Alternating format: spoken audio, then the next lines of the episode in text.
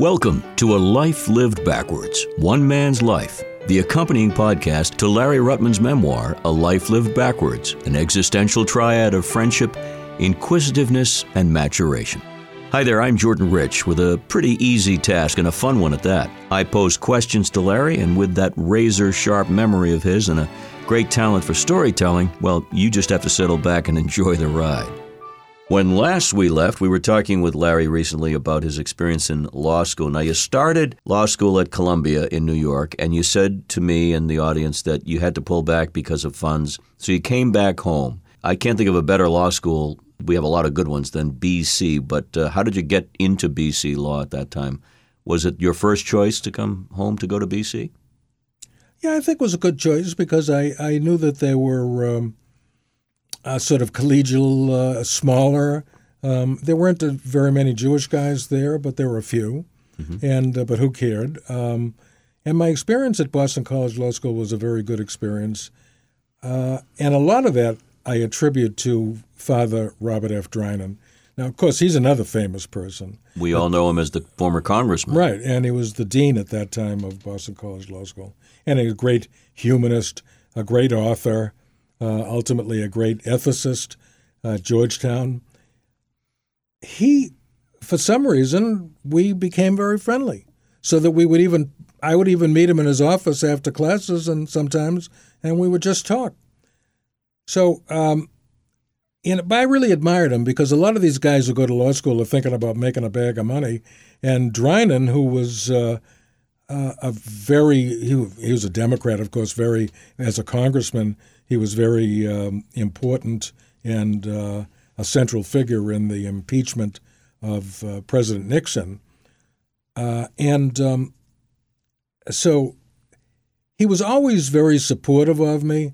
For example, when I passed the bar, he came into a class to tell me, walked into, mm. broke into a class to tell me and um, that I had passed the bar the first time because I was very worried about it because my handwriting stinks and uh, so that I said to myself, they'll never know what the hell I'm talking oh about. Oh my! God! But congratulations! That's that's another bit of news. I'm very happy to congratulate you on. So he came into the class. That must have felt great. Yeah, well, well, because he was, you know, he was quite personal with me. And then, you know, later uh, he stood by my side when I was admitted to the Supreme Court of the United States. By that time, he was down. Many years later, he was down in Georgetown teaching uh, ethical ethics like yeah, yeah professional responsibility, mm-hmm. things like that, mm-hmm. uh, and ethics. And uh, for me, he taught me, I guess, uh, divorce law when I was at law school. But uh, and he met Lois, and uh, this is an old story. He fell in love with Lois, and uh, the day I was admitted to the Supreme Court, with him on one side, and on the other side was Dan Coquillette.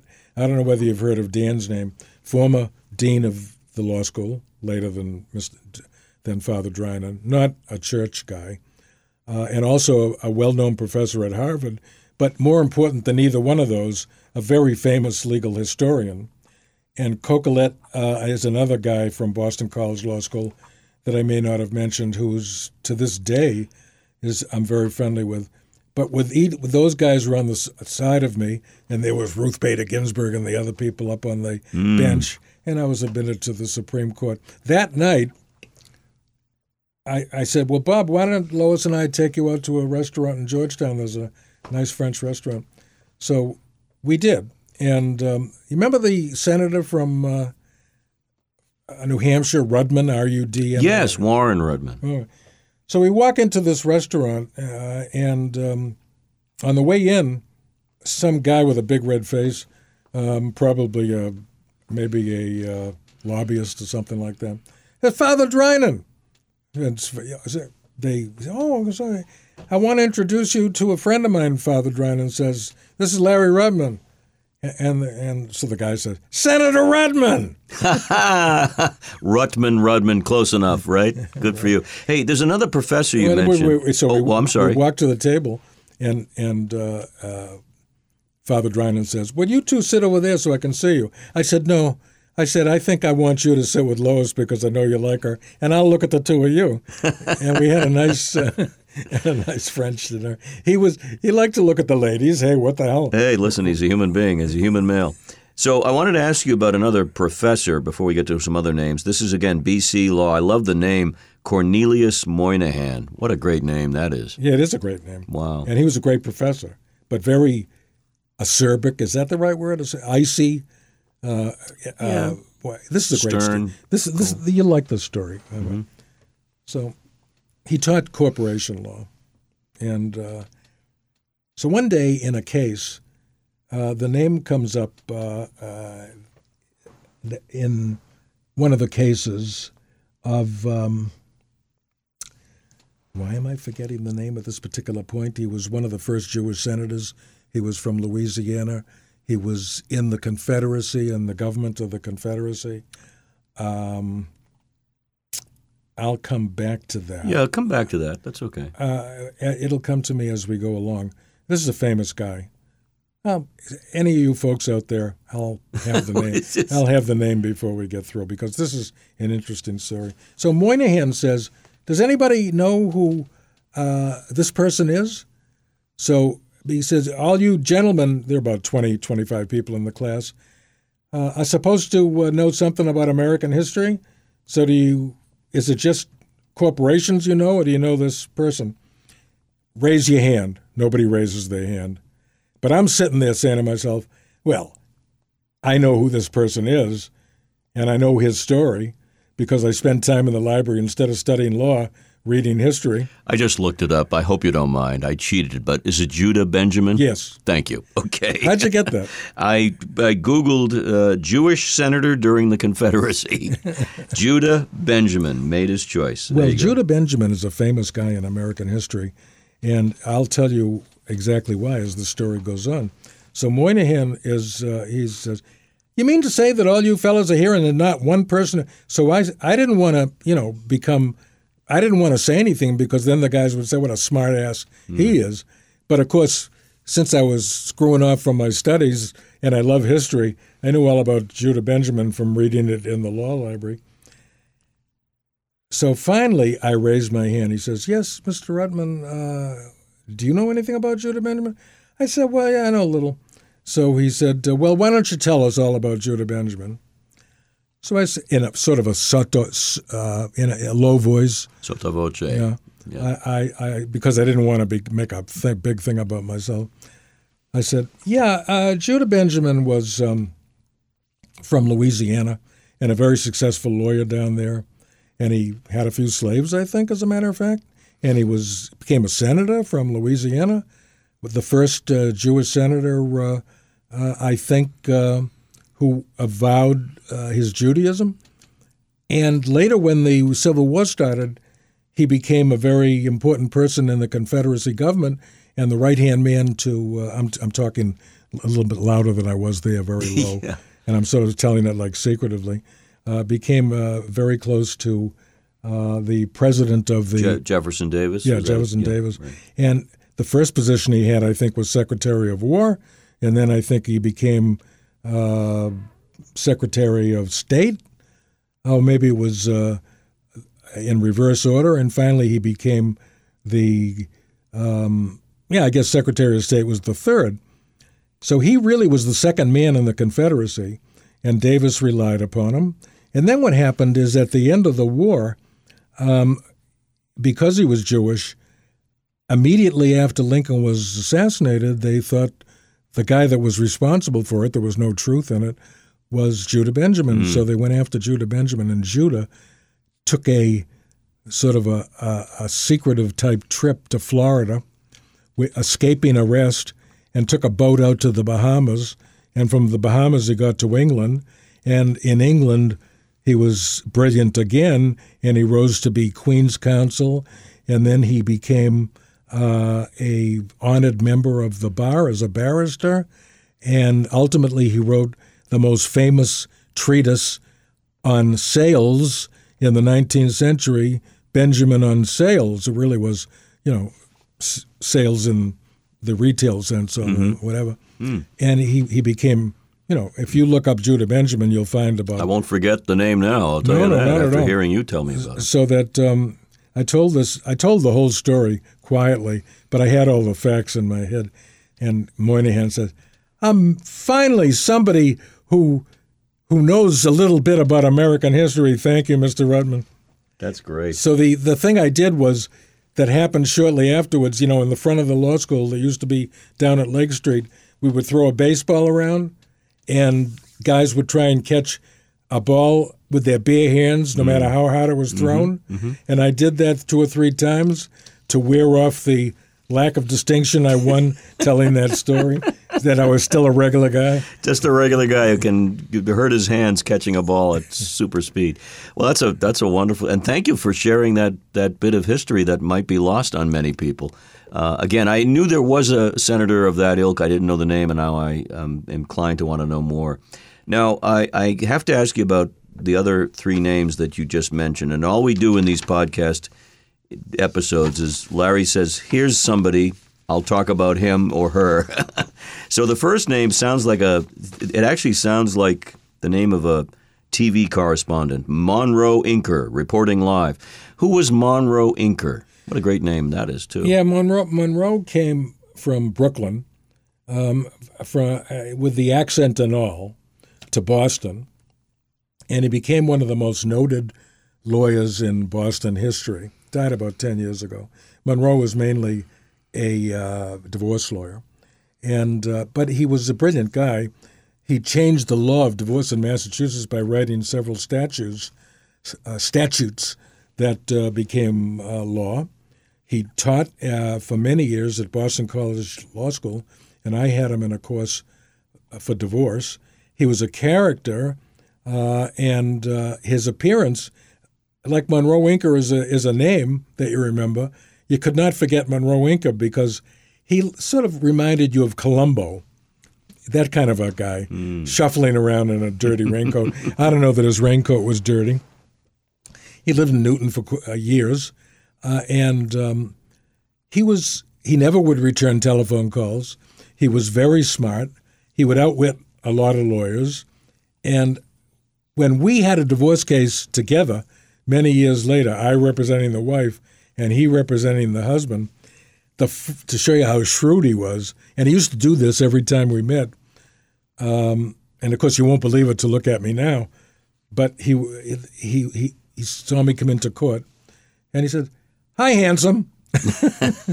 so right away, uh, I was behind the eight ball. Yeah. so anyway, um, and his his in that particular case, we won't name the judge, but the judge was very close with Monroe. So I said, "Oh, I'm going to have a tough time with this one." But Monroe Inker was um, was a character, and he was well known. Uh, maybe not outside the legal profession so much, although he got plenty of ink, if you will, for Inker. Yeah. But um, interesting. But yeah, he was. Uh, um, any lawyer you talk to who practiced in the last 25 years, if you say Monroe Inker, don't know exactly who you're talking about. Now, here's a name that sounds so familiar to me Marty Aronson. I swear I know that name, at least a Marty Aronson. Maybe it's not the same one. Well, Aronson is a fairly familiar name, but Marty Aronson, uh, he is a, uh, uh he was in my class at BC Law School. Mm-hmm. And Marty was, uh, is really a very delightful, even tempered, friendly guy. Uh, and he, he became later an adjunct professor at BC in the tort field. That was his major field.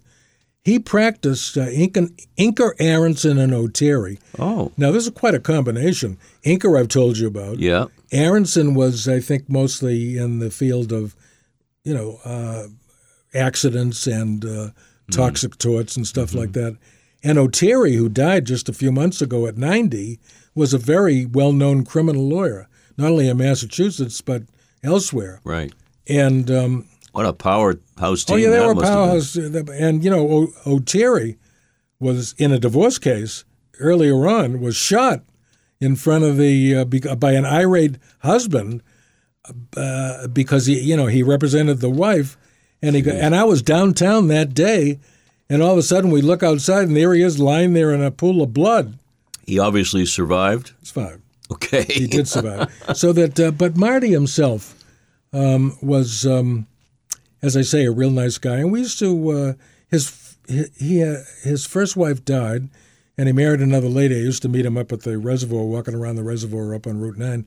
and, and they moved to New York about a year or two ago. Uh, the reason I mention Marty Aronson is because, uh, well, among other things, the first case I tried was against Marty Aronson, and I was wet behind the ears, and I should have won the case, but I lost the case, and uh, that always became a subject of conversation between Marty and me. I would say, well, you know, Marty, after that, I never lost a case. no, just kidding. But he was. Uh, he was he was he was a nice man. Walter Weckstein is our last name here on the list. Walter Weckstein or Stein. Well, Walter Weckstein was an extremely successful uh, lawyer, but he came from Haverhill, and he, they had nothing in Haverhill. Came down to the to Boston. He went to Boston College Law School. He was a colorful guy, um, very uh, intelligent and uh, outgoing, and uh, women liked him. And uh, he was a really great student and he became he represented uh, ultimately uh, the guys that owned the Statler. What were they? Oh, the Park Plaza and the Statler Hotel. Yeah, yeah. He he made a fortune. Saunders. Saunders. Yeah, yeah Saunders. He represented family. that family, but he represented a lot of well-known people. One story that his wife told me after he passed away, when I was writing the uh, memoir, was Donald Trump. Back in the '90s, probably. Ordered him down, uh, asked him to come down to New York for something that had to do with a legal affair. So Walter went down to New York, walks into Trump's office, and of course, this is his wife telling the story. Uh, the the whole place was lined with that book he wrote. Uh, oh, out of the Deal. Art of the Deal. I mean, everything was out of the deal. And the first thing that Trump said to him, to Walter was a principled guy, and the Trump said to him, well, why don't we start off about my book? I mean, it's a great book, and uh, I'd like you to buy a hundred copies or something like that. Some something that only Trump could come up yeah, with. Yeah, of course. And uh, Walter was really offended, and he said, "You know, this conversation is over." And he walked out of Trump's office mm. And came back to Boston. Uh, and um, unfortunately, Walter developed uh, Alzheimer's disease uh-huh. and had to leave his law firm and died in his late seventies. But in law school, one weekend we decided to go out to Tanglewood. Why? Well, a lot of you know, a lot of pretty women went out to Tanglewood. That's a reason for you doing a lot of things back in those days, and even today, I'm sure. I don't know. No, Lois, we're not we're not referring to anybody in specific. Just he's alive and well. Go ahead. So anyway, what happened is that uh, we um, we were out there, and that particular weekend, I wasn't a classical music freak at that time, and I am a freak now because I wrote, wrote a book about mm-hmm. it. But the the, the conductor uh, uh, Walter, what's his first name? Uh, Bruno Walter. Oh yes. Now Bruno Walter was really uh, he was born about 1876. At this time, he was like in his early 80s. He died a little later in his 80s. He was the conductor that week.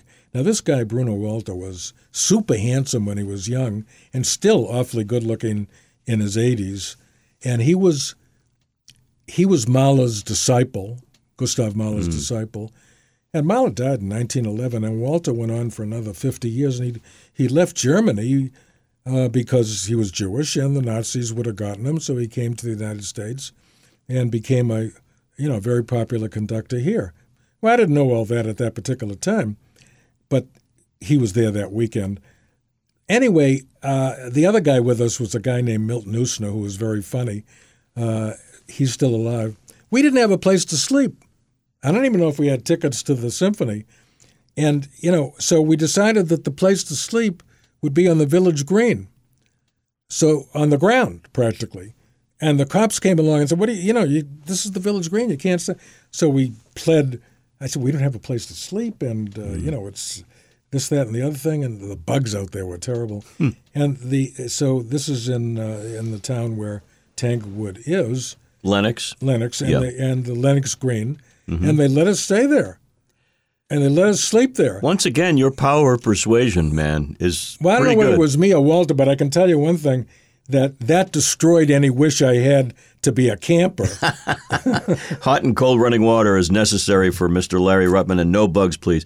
Well, I, I just have one more question about the BC experience. Do you consider yourself uh, an Eagles fan? Were you part of the Go Eagles, the BC crew? I didn't, you know, I, I really had very nothing really to do yeah, yeah. with the main campus. It was all the law school. But I will say this: that I appreciate my the education that was afforded to me at Boston College Law School. They are a major recipient of I don't know what you call it, largesse or uh, from my estate. Mm. I have intimate relationships with people over there now, including Dan Coquillette and uh, Ray Madoff, whose name is quite opposite to uh, Not not Bernie. n- not related No to Bernie. relation. and Ray is a brilliant woman who's a great teacher in the field of gifts, whose ideas are well known all over the United States, and um, so that uh, and the the guy that's going out to Holy Cross, the dean of Boston College Law School is Vincent Rougeau, R O U G E A U. Now Vincent is has been the dean of Boston College Law School for the last seven or eight or ten years, and he's going to go on to be the uh, president of Holy Cross come September. We're talking now in uh, late June of uh, 2021. I want you to know that uh, Vincent Rougeau, who's a black guy from Louisiana, and his wife is a black lady who is very highly educated and holds a fine position as well. Vincent is a soft spoken, wonderful guy, and the reason he was chosen, obviously, because of his great skills. He was very helpful to me in all ways. This man is just so fine, and that everybody loves him out there, and he's an inspiration to all of us. I think he's the first non priest uh, to become the head of Holy Cross University, not not just one school, the whole university. And he was very uh, um, integral in my forming of my estate plan, which this gift to BC includes not only BC, but the Southern Poverty Law Center, because they do so much good work as to terrorism in the United States.